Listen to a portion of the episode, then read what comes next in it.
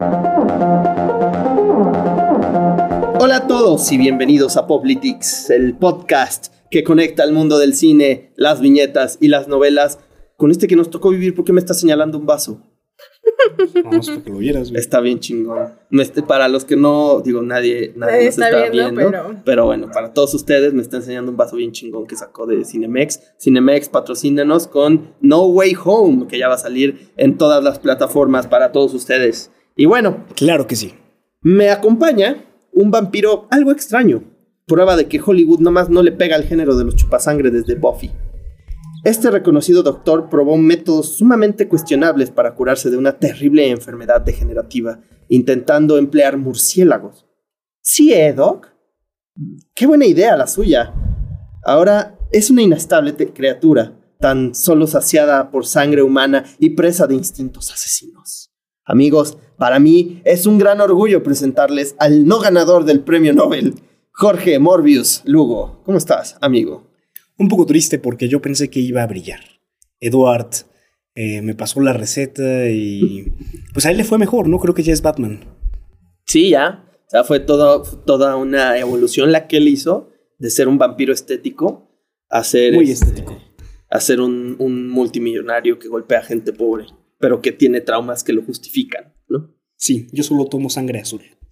Y bueno, em, Sintética. es sintética, que aparte usted inventó, doctor, ¿no? Ajá. Es fantástico, es Pero no fantástico. su trabajo. Pero no brilla. Eso es una pena.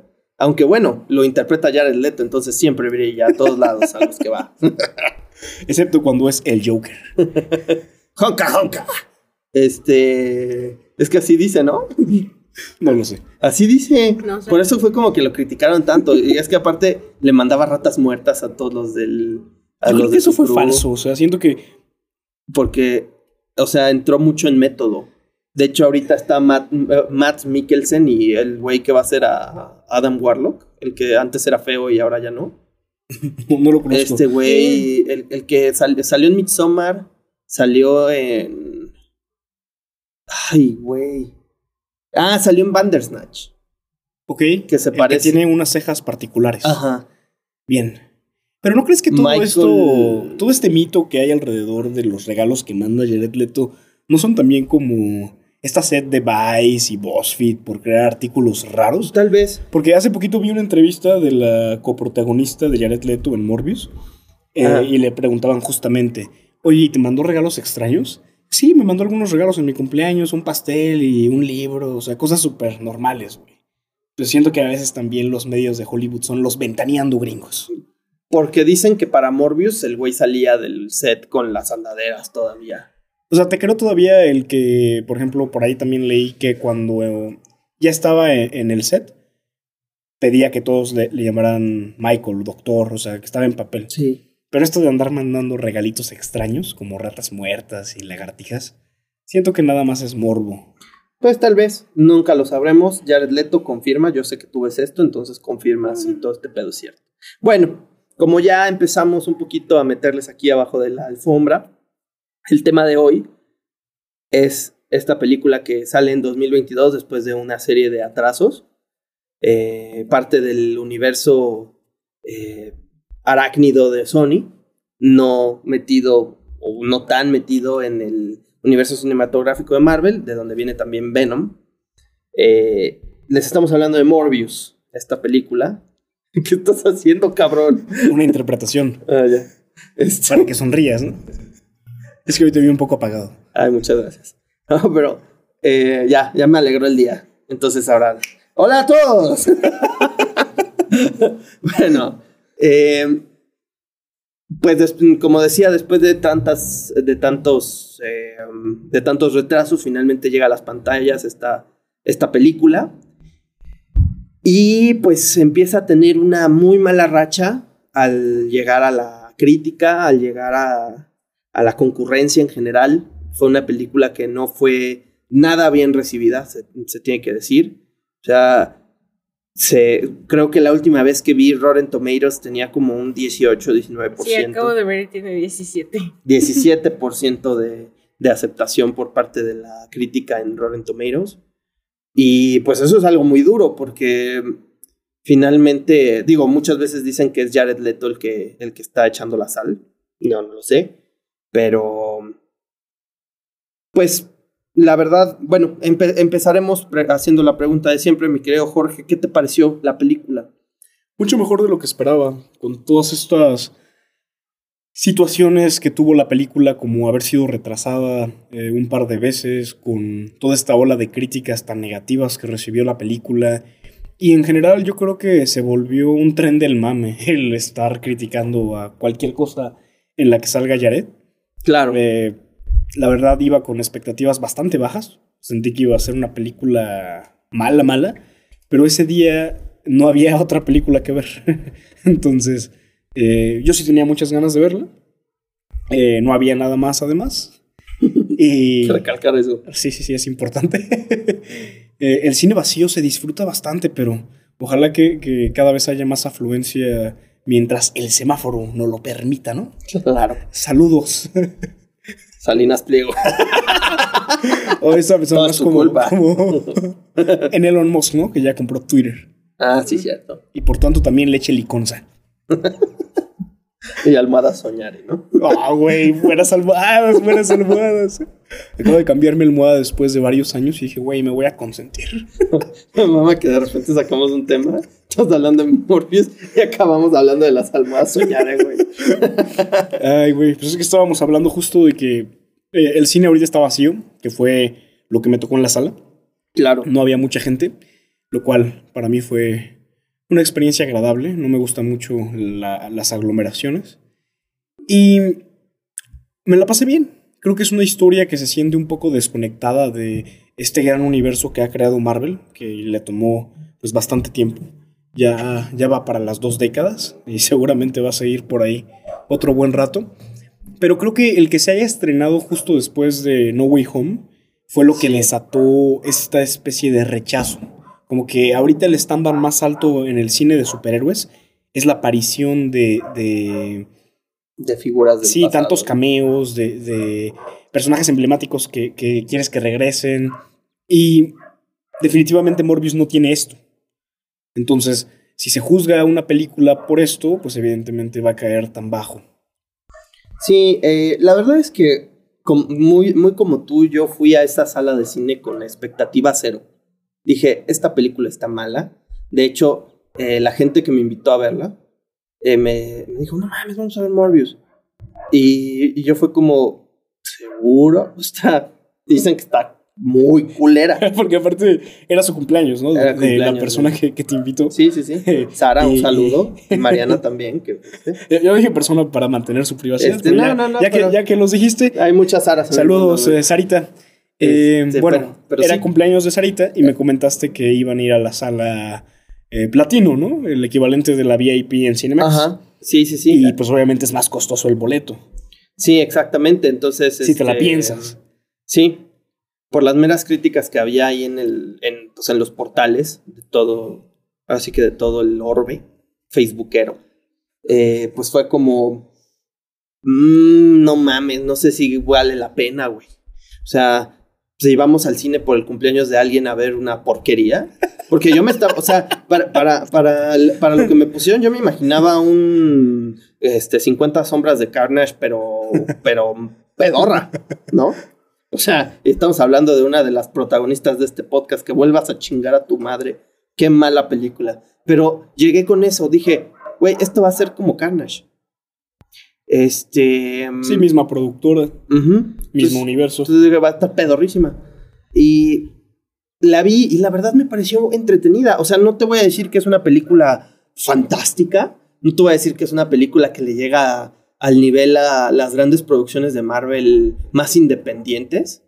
Por ejemplo, no sé, un Blade o, eh, un, Moon que está en serie, pero qué buena serie. O sea, no, no es no, no es en sí una película que siento que vaya a trascender mucho, pero el personaje tiene potencial, la historia tiene potencial. O sea, yo sí veo a Morbius en otras películas, güey.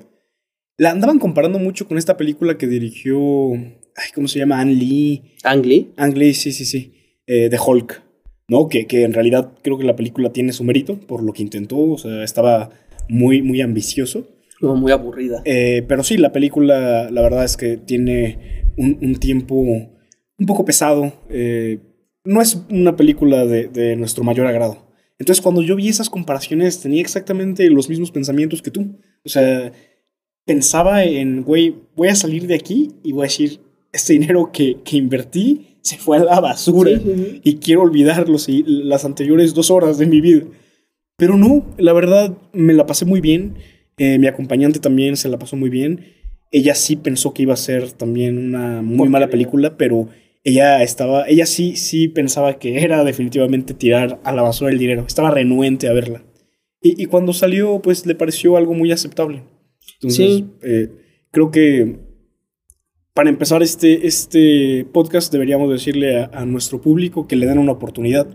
Si no Sí. en el cine, por lo menos cuando se estrene en alguna plataforma. Sí, insisto, no es una mala película. O sea, yo, yo, yo sí soy crítico en esa percepción de que Jared Leto jodió la película, porque, bueno, al menos en mi percepción, al Joker sí lo. Cuando ves al Joker de Suicide Squad en el que él hace, sí te da penita ajena. Sí dices como, no mames, güey, o sea, ¿qué, qué pedo? ¿Qué es esto, no? Y, y hasta, y, y hasta eso se redime un poco en el corte de Zack Snyder al final. Su, interpreta- su interpretación del Joker es, es intimidante, te guía por un mejor camino. Tiene que ver con el guion. Pero por ejemplo, eso del honka honka que dije al principio, No yo lo veo y dije, no mames, güey. Es que me creerás que no he vuelto a ver Suicide No la vuelvas desde a la ver, primera vez, güey, que salió en 2016. Más o menos. O sea, ya pasó No, su una, buen es una rato, güey. película terrible, güey. Ya pasó su buen rato y no creo que la vaya a volver a ver. Y, y el, el diseño del personaje. Sí, desde el- ese entonces. Y, y creo que hubo mucha renuencia de, de sus seguidores al principio a ver que a todas luces la película iba a ser mala. Porque me acuerdo que un buen amigo que es muy fanático de DC, que ya sabemos que son de hueso colorado, Oh, colorado. sobre eh, todo los de Batman, chingan a su madre. Bueno, creo que es buen momento para. No sé si ya lo habíamos mencionado. Ya ¿no? lo Esta- dije. Esta anécdota. pero, pero no lo contaste bien, ¿no? Ah, bueno, ahorita lo, ahorita lo cuento, pero tú sigue. Eh, me acuerdo de este amigo que lo veía. O sea, cuando salió la primera foto de Jared Leto que está con sus guantecitos. Parece en una portada Sí, de gritando. sí, güey. Eh, pues Con- yo sí dije, ay, cabrón, ¿qué es esto, no? Con O sea, su boca de beso, con las de, con y aparte ni siquiera se veía bien, bien roja la, la- la- la boca, güey. O sea, era una versión muy irrespetuosa, creo yo, porque Joaquín Phoenix no tiene los mismos elementos. Tal vez el cabello verde, pero eh, en cuanto a la pintura de la cara, es muy diferente a, Sí, a los, otros rombo- Jokers. los rombos azules. Sí, es muy diferente, pero lo hace bien. Y como que, que este Joker de, de Jared Leto sí desde el principio se sentía un poco sacrilégico. Y, y este. ¿Tú la viste, Majo, la de Suicide Squad? Sí, sí la vi y no me gustó para nada. Una cosa ter- terrible. Pues de hecho, en un episodio que dije yo de Suicide, de Suicide Squad, la nueva de James Gunn, que dije está muy buena, Majo me dijo, Ah, es cierto, retira es tus palabras porque creyó que estaba hablando de la No, la 2 la dos sí es buena, ¿eh? La dos y es Harley buena. Quinn, por ejemplo, hace un papel muy bueno también en esa película. Pero bueno, regresando a Jared. eh, Pobre Will Smith, güey. no, estoy hablando por Suicide Squad, porque también a él se lo híjole, cagaron, güey. híjole. Digo, yo creo que desearía volver a esas épocas luego de lo que está pasando ahorita. En una de estas sí le da un giro de 180 a su vida, güey, como Jim Carrey y, y todos estos actores Sí, no, que se han no hay escándalo más. del que no te pueda salir. güey. Ya luego hablaremos más al fondo de ese tema. Pero bueno, Morbius. Entonces, Morbius. te digo, eh, le achacan mucho el fracaso de la película a Jared Leto cuando yo siento que él no es una pieza eh, clave para que la película falle. O sea, yo creo que él, va y hace su chamba. Es un buen papel el que hace. O sea, insisto, yo sí, a mí sí me gustaría ver a Morbius en otros proyectos. O sea, es un buen personaje, güey. No es algo que tú digas, verga, no lo vuelvan a sacar en la perra vida. Pero aquí yo tengo una pregunta, porque Carnage, o sea, la de las 50 sombras de Carnage, tuvo eh, alrededor de 40% en Rotten Tomatoes contra los 17 de Morbius. Aquí la pregunta es, para los dos, ¿ustedes creen que ese casi 30% de diferencia haya sido este, gracias a que Carnage y Venom son personajes más populares?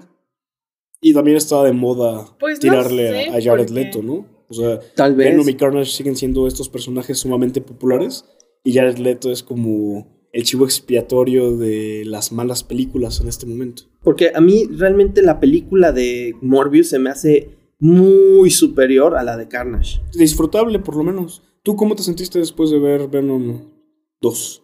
Es que no la he visto. No la veas. No. Bueno, después de haber grabado el episodio de que quiero ser tu amigo, este, no la vi Gran frase.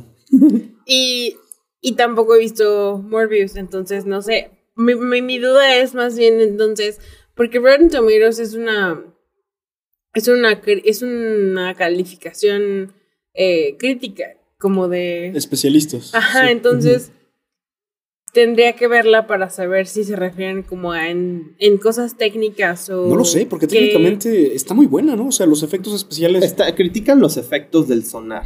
están muy buenos. A mí me gustaron. O sea, narrativamente, yo creo que, que- que Mm, igual yo la crítica que- a veces es un poco snob. Y, y hablando específicamente de, de Rotten Tomatoes, también hay agenda. O sea, pertenece, o, o estos críticos son también parte de otros grandes conglomerados que les dan buenas sumas por tener ciertas opiniones de algunas cosas.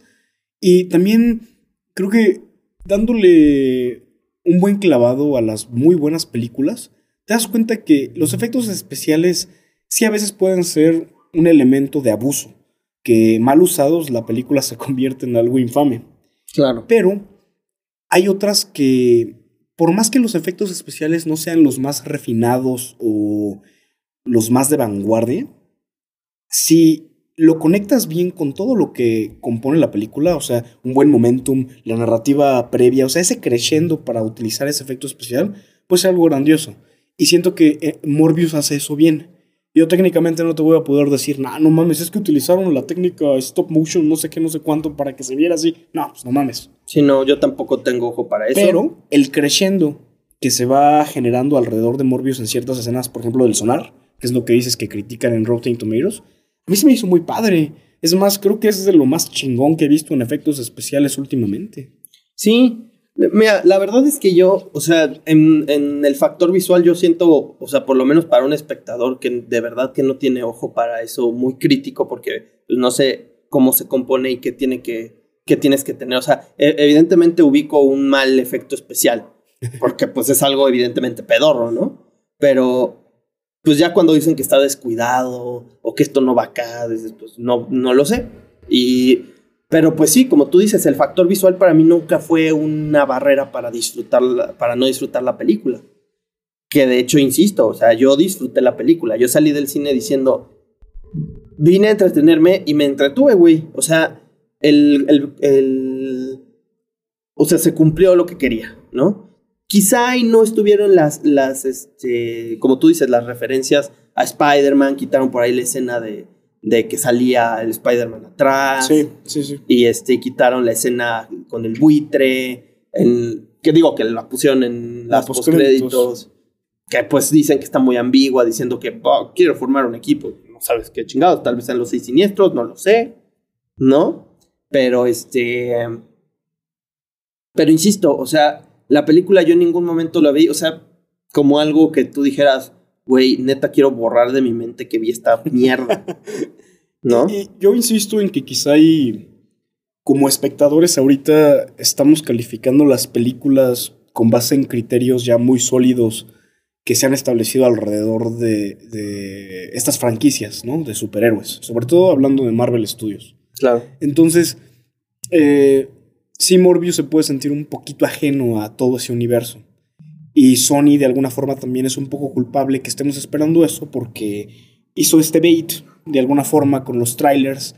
Juegas mucho porque eh, esos trailers salieron antes del Spider-Verse eh, en live action, que, que es eh, No Way Home.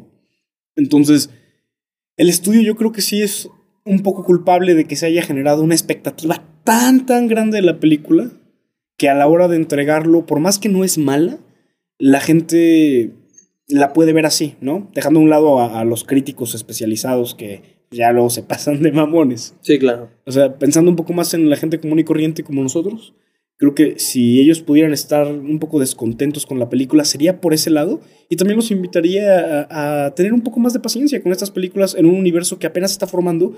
Porque qué chingón que dentro del mainstream del cine Sony sea algo un poco alternativo, ¿no? Dentro del mainstream también. Sí, claro. Eh, eh, y creo que el que estén haciendo este Spider-Verse está chingón. Yo creo que si les damos el tiempo suficiente y, y, eh, como, como audiencia somos críticos, pero de forma un poco más eh, diplomática, se puede crear un buen universo, porque ya vimos qué pasó con DC. O sea, Sí. DC trató de, de arrancar con todo y querer hacer un universo que a Marvel ya le había costado sus buenos años. ¿Y qué pasó? Entonces, pues siento que, que estamos siendo muy duros con esta película como audiencia de, de películas de superhéroes. Sí, totalmente.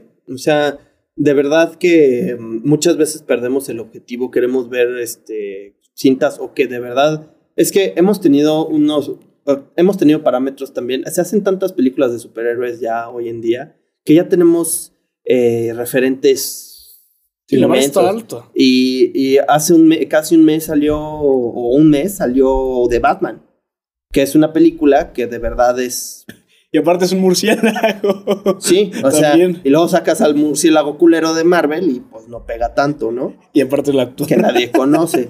Entonces, no, digo, que, que con lo del actor, perdóname, pero yo creo que por lo menos a la vista del mainstream, no para la gente que le gusta el cine de arte y todo, pero a la vista del mainstream, Robert Pattinson y Jared Leto iban con eh, reputaciones bastante tiradas a la mierda en- al protagonizar sus películas. Porque incluso Jared Leto es ganador del Oscar, güey. Sí, no, no me refería tanto a sus capacidades actorales, sino a que. Pero, pero este güey venía de decir, no mames, ese güey fue el de Crepúsculo. sí, el ¿no? otro viene del Joker. No, no, me refería sobre todo a que tiene como esta reputación extraña en el sentido de que como cantante, eh, 30 Seconds to Mars es una excelente banda, eh, también es un gran actor, pero aunque ellos, aunque los dos estaban en una posición muy similar, tanto, tanto Robert Pattinson como Jared Leto, siento que de alguna forma Jared Leto seguía siendo más este outcast y Robert Pattinson seguía teniendo de alguna forma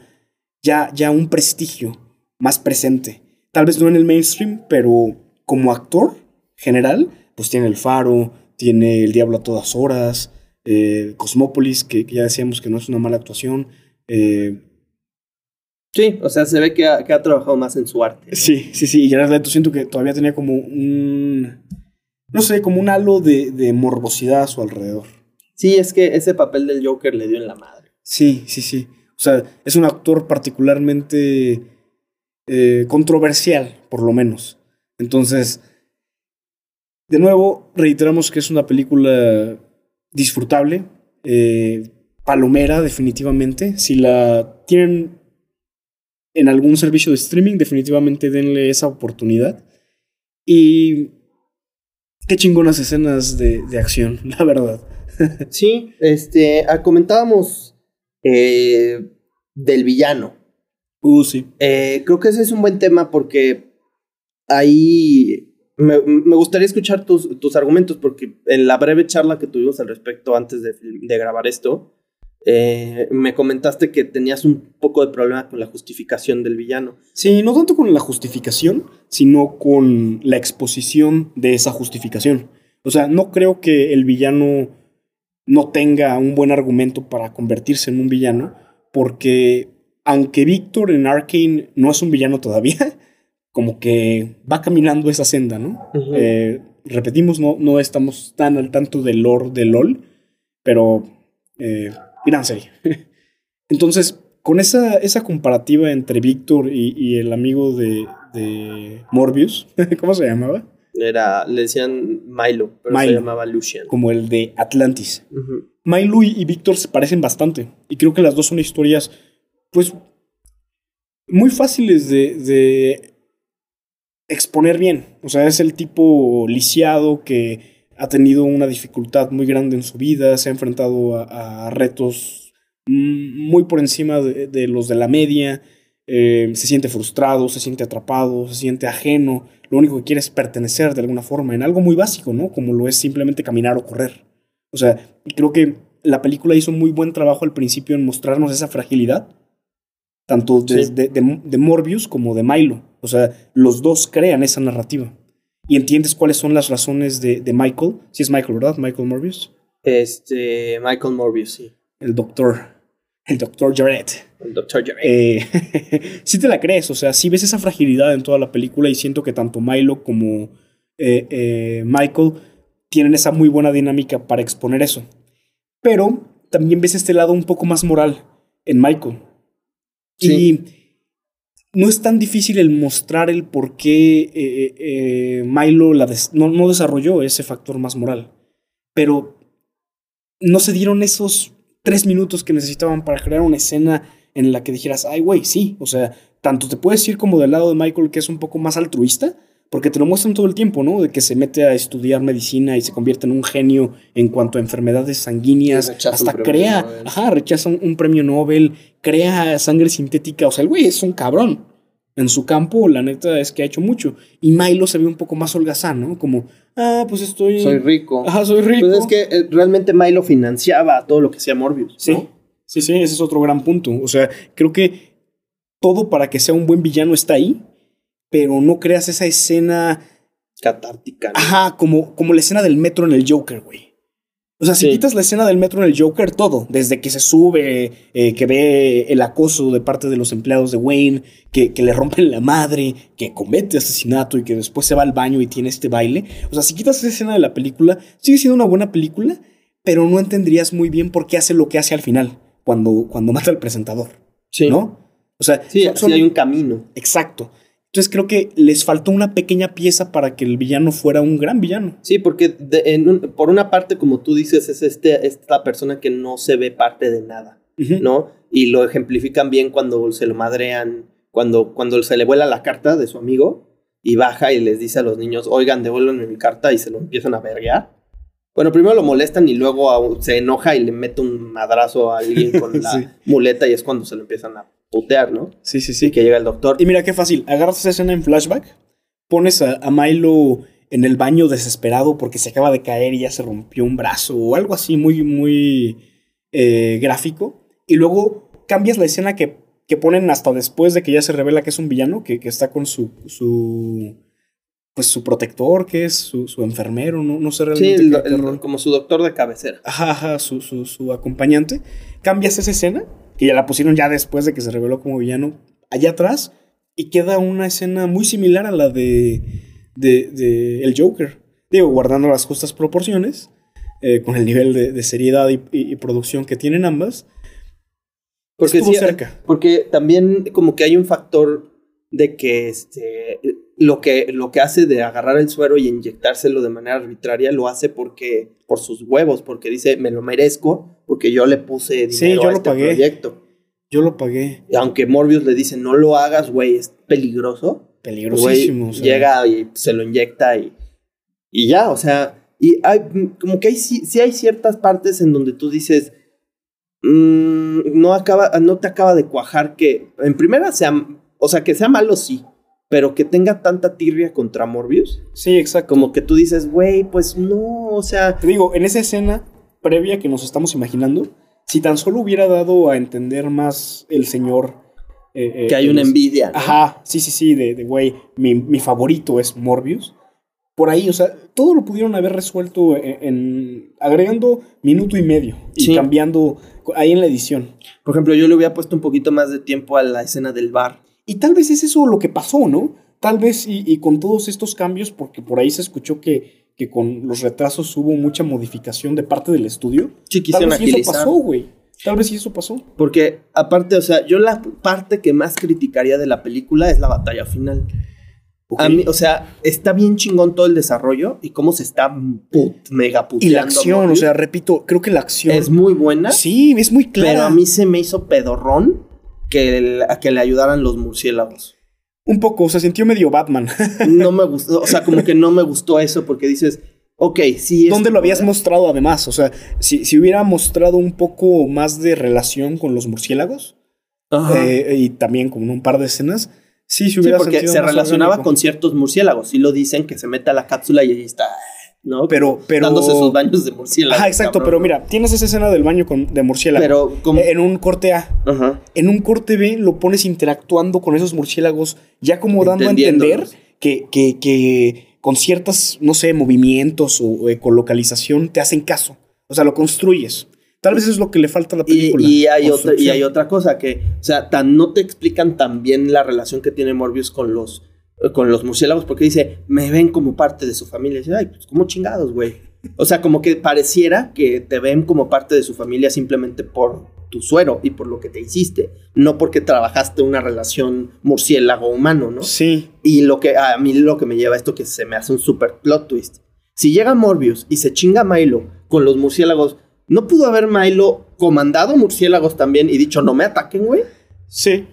Sí, Porque sí. son de la misma puta especie, güey. Los Sí. dos son los dos son Sí, vampiros. ese es un gran hueco. Ese es un gran hueco. ¿Cómo chingados es que, que, la- que los vampiros, todos los murciélagos decían, ah, de los dos, de, de nuestros dos figuras paternas, güey, por así decirlo, Sí, sí, sí. vamos a atacar al culero este porque el otro es el protagonista y no vaya a ser, ¿no?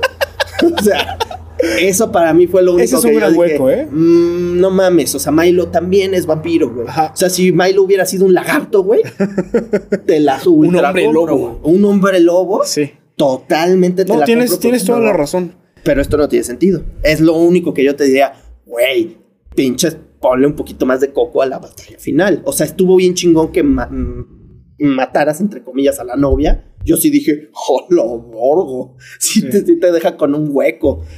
Que- Pero- otro, otro detallito de, de ahorita pensando en las escenas de acción, que a mí no me encantó, que, que ahorita regresamos a este punto de, de ese vacío y lo importante que es darle construcción a, a las historias para que este tipo de cosas no sucedan. Claro. Eh, eh, también sentí que le quitaron innecesariamente un poco de sangre, ¿no?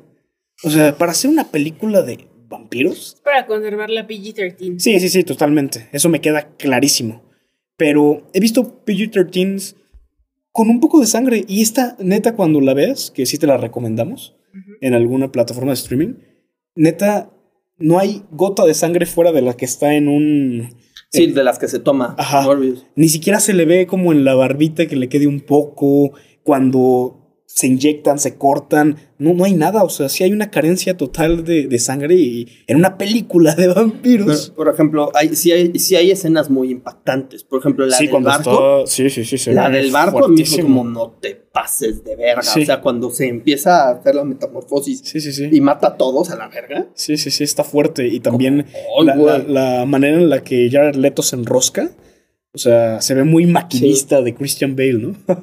Pero insi- eh, también otra cosa que se me hace un poquito eh, floja son algunos personajes secundarios. La novia está bien. Sí, La novia se me hizo un buen papel. personaje. La- el cuidador se me hizo un gran papel. Pero los dos policías sí se me hizo que estaban como de, de pisapapeles, güey. Sí, Nada sí, más por meter a Tyrese Gibson en una puta película. El güey no hace nada. O sea, eh, neta no hace nada. O sea, si tú analizas el papel que hace eh, Tyrese Gibson, no hace nada. Y se supone que es el policía edgy que dice, no mames, aquí este, voy a resolver el caso y voy a llegar al fondo de esto. Pero no hace nada, puñetas. No hiciste nada. Lo único que hiciste, y fue un error también de continuidad, fue subir 20 pisos en 5 segundos. Estuvo muy cabrón. Esa es otra gran analogía que se hace con la de Batman, ¿no? Sí, sí, exacto. O sea, yo, yo te puedo decir, qué, qué mala fortuna que no solo No Way Home salió tan, tan, este, tan poco antes de esta, sino que Batman también salió tan poco antes de esta, porque aparte de que los dos personajes este, hacen alusión a los murciélagos, sí, yo sé que no es lo mismo. Sí, pero la iconografía, por supuesto que tiene un peso. O sea, si tú le dices a una persona que no es tan fanática de los cómics, ah, salió Batman y el otro murciélago de, de Marvel, es como, ¿por cuál te vas? Y dirían, pues tal vez fue porque es un personaje desconocido, no, porque... En este, el lore el- de Spider-Man es un clásico. Y en, y en el siguiente capítulo de. eh, En el siguiente capítulo que vamos a grabar, vamos a hablar de Moon Knight. Moon Knight es un personaje sumamente desconocido que ahorita está agarrando un chingo de momentum porque la serie que le están haciendo Sí, ya se volvió uno de los más vergas. populares. está muy vergas, güey. Yo quiero mi Funko de Moon Knight. Hasta la está- pijamita, ¿no? Sí, es que lo- me voy a comprar los dos, el de Moon Knight con su trajecito y Moon Knight como el Mark Spector. Pues bueno, ya, para concluir Pero- y pasarnos a, a ese capítulo, eh, quería regresar a, a el argumento que tenías del vacío. O sea, sí, ese, sí. ese vacío. Fíjate cómo, cómo algo tan pequeñito como agregar esta escena en donde le das más desarrollo o justificación a su poder con los murciélagos, algo tan, tan irrelevante para muchos, crea un hueco tan grande. eh, Sí. eh, en, en el final, ¿no? O sea, sí, no tiene ninguna lógica, güey. Ninguna ¿no? lógica. Entonces, No tiene, eh, es una muy buena película en el sentido de que la acción es buena, el ritmo es bueno, las actuaciones son buenas, pero no, no le dieron ese amor, ese desarrollo que, por ejemplo, un Batman sí tiene.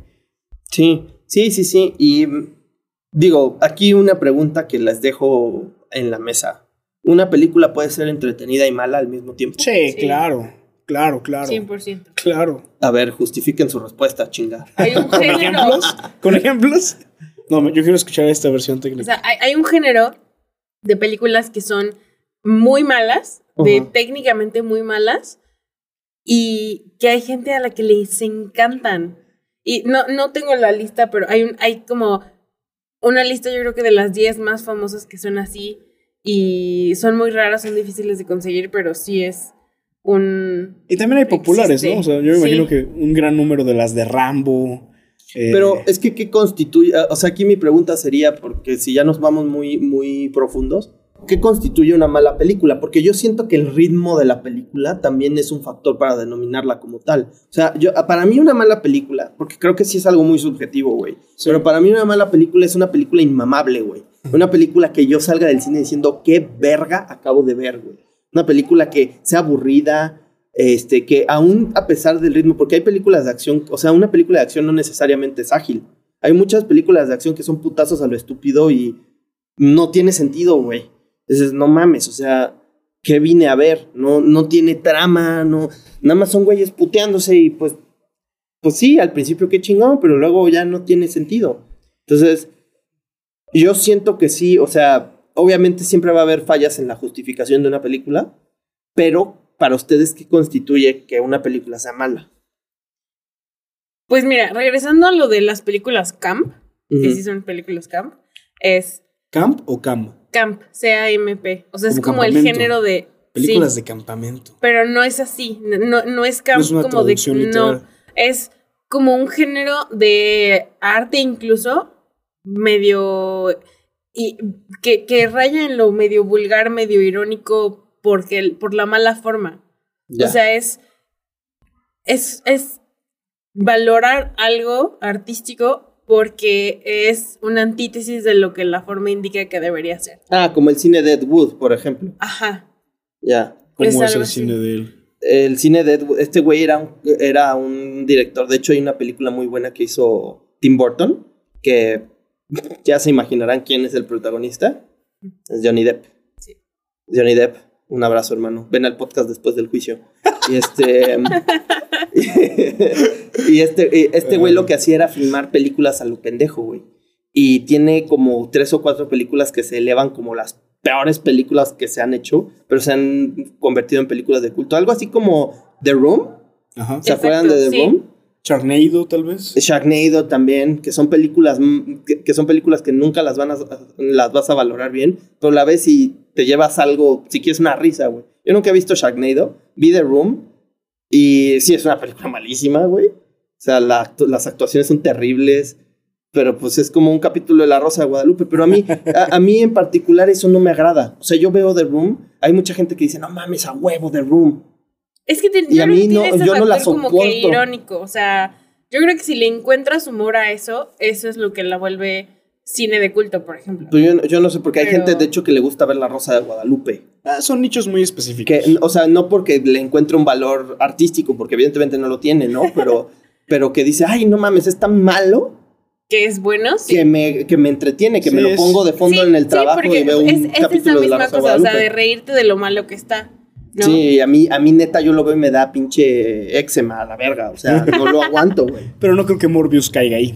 Exacto, por eso yo digo, si ya la están vapuleando tan fuerte, o sea, porque neta, creo que traía la misma calificación que los Cuatro Fantásticos, la última que sacaron, que es así para que veas, es una mierda.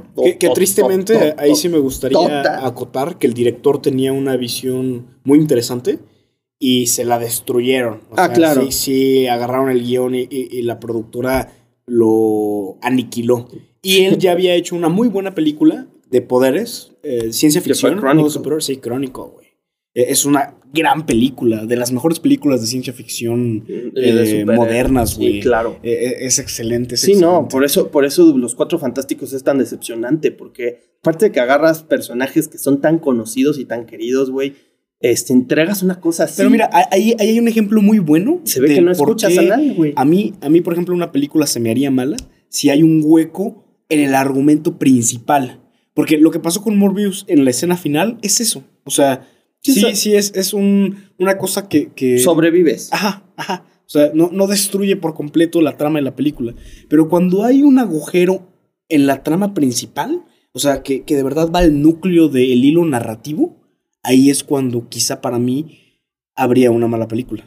Sí, porque aún si no conocías a los personajes, porque muchos se ofenden por cómo interpretas a los personajes. O sea, Sí. sobre todo el Doctor Doom, que Doctor Doom es un personaje tan icónico y poderoso en los cómics, y aquí te lo ponen como un monguito pendejo que de verdad que no tiene ningún tipo de, de justificación. Sí se ve que está resentido, pero ah, desde el diseño del personaje tú dices, wow, qué manera de cagarla, güey. Y la dinámica también entre los actores no Sí, fue no, muy no buena, güey. Había como una tensión rara. Eh, no sé. O sea, e- el hilo también narrativo de, de la historia no está muy bien explicado. O sea, siento que hay cosas muy profundas que te tratan de, de explicar en Sí. segundos, güey. No, y, y la verdad, yo sigo. Yo sé que no hay que encasillar a personajes en estereotipos de, este, físicos, pero que hayas puesto a Billy Elliot a hacer al- a la mole, güey, a The Thing, a, esta, a Ben Grimm, es como, güey, ¿en qué puto mundo se te ocurrió que eso sería buena idea, güey? Si le hubieran dado un buen guion, un desarrollo No, más presente, porque Yo ahí- siempre lo he visto como un tipo más tosco, güey. Sí, pero ahí sí, para que veas, siento que no tiene nada que ver con el por qué Los Cuatro Fantásticos es horrible. Ah, no, no, no, no es un punto, no es un punto definitorio. Ah, pero no, ya, es como un gaje tuyo. Ajá, como, como que yo vi. O sea, a mí me encantan los cuatro fantásticos, güey. Es que, yo crecí con las películas que tampoco son tan buenas, güey. Pero la son serie películas está medio absurdo. que, que crecí con ellas. Y el cuate que hacía a, a Ben Sí, Green es más robusto. es un tipo robusto, pelón. Sí, pero de entrada, de entrada, en cuanto a la, la fisionomía clásica de los Cuatro Fantásticos, se rompe completamente con esta película. Y eso era algo interesante porque entonces yo pensé que por lo menos iban a ir a la profundidad de los personajes para que tú hilaras ahora toda esta, todo- toda esta aventura con la vivencia particular de, de cada uno y cómo está lidiando con tener esos poderes, porque los, los trailers le hacían parecer eso, o sea, como un crónico eh, de cuatro fantásticos, güey. Sí, Y al final eso no, como pues se metió al estudio y lo deshizo. Entonces por ahí vi unas escenas de precisamente de la mole. Eh, no sé quién lo interpretó. Dices que Billy Elliot. Este brother, no o sé sea, el que hizo a Billy Elliot, no sé cómo se llama, pero hizo a Billy Elliot. Ah, ni O sea, no porque haya hecho a Billy Elliot, pero es un cuate. ¿Quién es Billy Elliot? No mames, Billy que no Elliot, sabes quién es Billy Elliot. güey. musical. el musical, que es un niño que su Que papá es boxeador, que- pero él No, decide ser bailarín de ballet. Salió también en Rocketman, que sale como este Bernie Topping. No, la neta, nunca he visto ese musical. Bueno, pero- día. Ese güey, este. Bueno, el, el punto y la razón por la que, que no, no, no estaba completamente de acuerdo con que la forma física del actor tuviera mucho que ver es porque vi una serie de escenas que eliminaron de la película con él, en donde hay un desarrollo muy profundo en estas pocas escenas que vi, en donde verdaderamente se ve un sufrimiento de parte de este personaje al ser la mole. Y entonces eso le da profundidad, le da matiz, creas empatía. O sea, es un desarrollo complejo que creo que independientemente de cómo lucía físicamente, iba a hacer que la película fuera buena. Muy parecido a Chronicle, precisamente. Entonces, sí, por eso, por eso el comentario de la mole. Sí. En fin, Insisto, creo que, creo que Morbius no es una película mala como esa. no, en lo absoluto. No es una película mala como Carnage, en mi opinión. O sea, realmente, si a mí me pones a elegir entre Morbius y Carnage en las películas, yo me voy por Morbius y por muchísimo, la verdad. O sea, es una película mucho mejor construida, mucho mejor pensada. eh, le da, también. le da- es más respetuosa para con sus personajes. Sí, está chido, está O chido. sea- Yo diría que los efectos, a contrario a, a Rotten Tomatoes y ya sus mamadas, están chidos, güey. A mí me gustaron. Me emocionaron cómo, cómo los colocaron. en el metro está chido, está chido, está muy buena Morbius. Yo sí le diría a, a nuestra audiencia que la vea como la película palomera del año. Sí, sí, exactamente. O sea, no vaya, yo creo que a mí me sirvió ir con una baja expectativa porque me sorprendió. No les voy a decir que es la película del año. Palomera sí. La, la película palomera del año sí. Pero la película del año definitivamente no lo va a hacer. Es una película buena, las actuaciones son buenas, la gente hizo su trabajo en esa película y la entregaron con, con esmero. Dignidad, Entonces, dignidad. es una película digna. Sí. O sea, yo, yo creo que, digo, tal vez a menor medida por la congestión de efectos especiales, pero yo la pondría al nivel de un Shang-Chi, por ejemplo. Sí, bueno, ahí los efectos. Por eso con- te con digo. Disneycito. Por, por eso te digo, o sea, Shang-Chi evidentemente tiene muchísimo. Tiraron la casa por la Sí, ventana. pon tú, eh, son muy parecidas y también tienen esos vacíos en algunos puntos de, de la película. Exacto. eh, Morbius, analogada a, a los estudios de Marvel, es un Shang-Chi. Sí, exacto. Un personaje desconocido, que en este caso es mucho más intimidante. Este. Se siente más de monstruos la película que, que de superhéroes. Sí. Y es. a- al final del día, le- te puedo decir también que me entretuvo más que Eternals. o sea, Eternals no te voy a decir que es una mala película. Está muy bonita. O sea, cinematográficamente hablando, está es, chingona. es una producción bonita, pero a, a nivel narrativo y a nivel agilidad, me entretuvo más Morbius que Sí. Eternals. Me van a decir, ay, pinche paladar de canasta básica y su puta madre, pero La canasta básica está chida y hay tortilla. Pero bueno, chavos, creo que fue una plática muy buena, como siempre. Eh, Qué bueno estar otra vez en esta mesa. sí, exacto. De repente se nos, eh, este, se nos ha privado, ¿no? Pero bueno, feliz viernes, jueves santo para todos ustedes. Este, esto ha sido todo. Mi amigo e inventor de la sangre sintética, Jorge Lugo, majo de la guardia en los controles y su servidor les decimos gracias. Para nosotros es hora de irnos. Vemos las grietas del multiverso en el cielo ya, y nuestra estación de transmisión comienza a temblar. Esperamos aterrizar en un punto del multiverso donde Carlos Muñoz haya decidido afeitarse y vivir una vida normal. Oremos.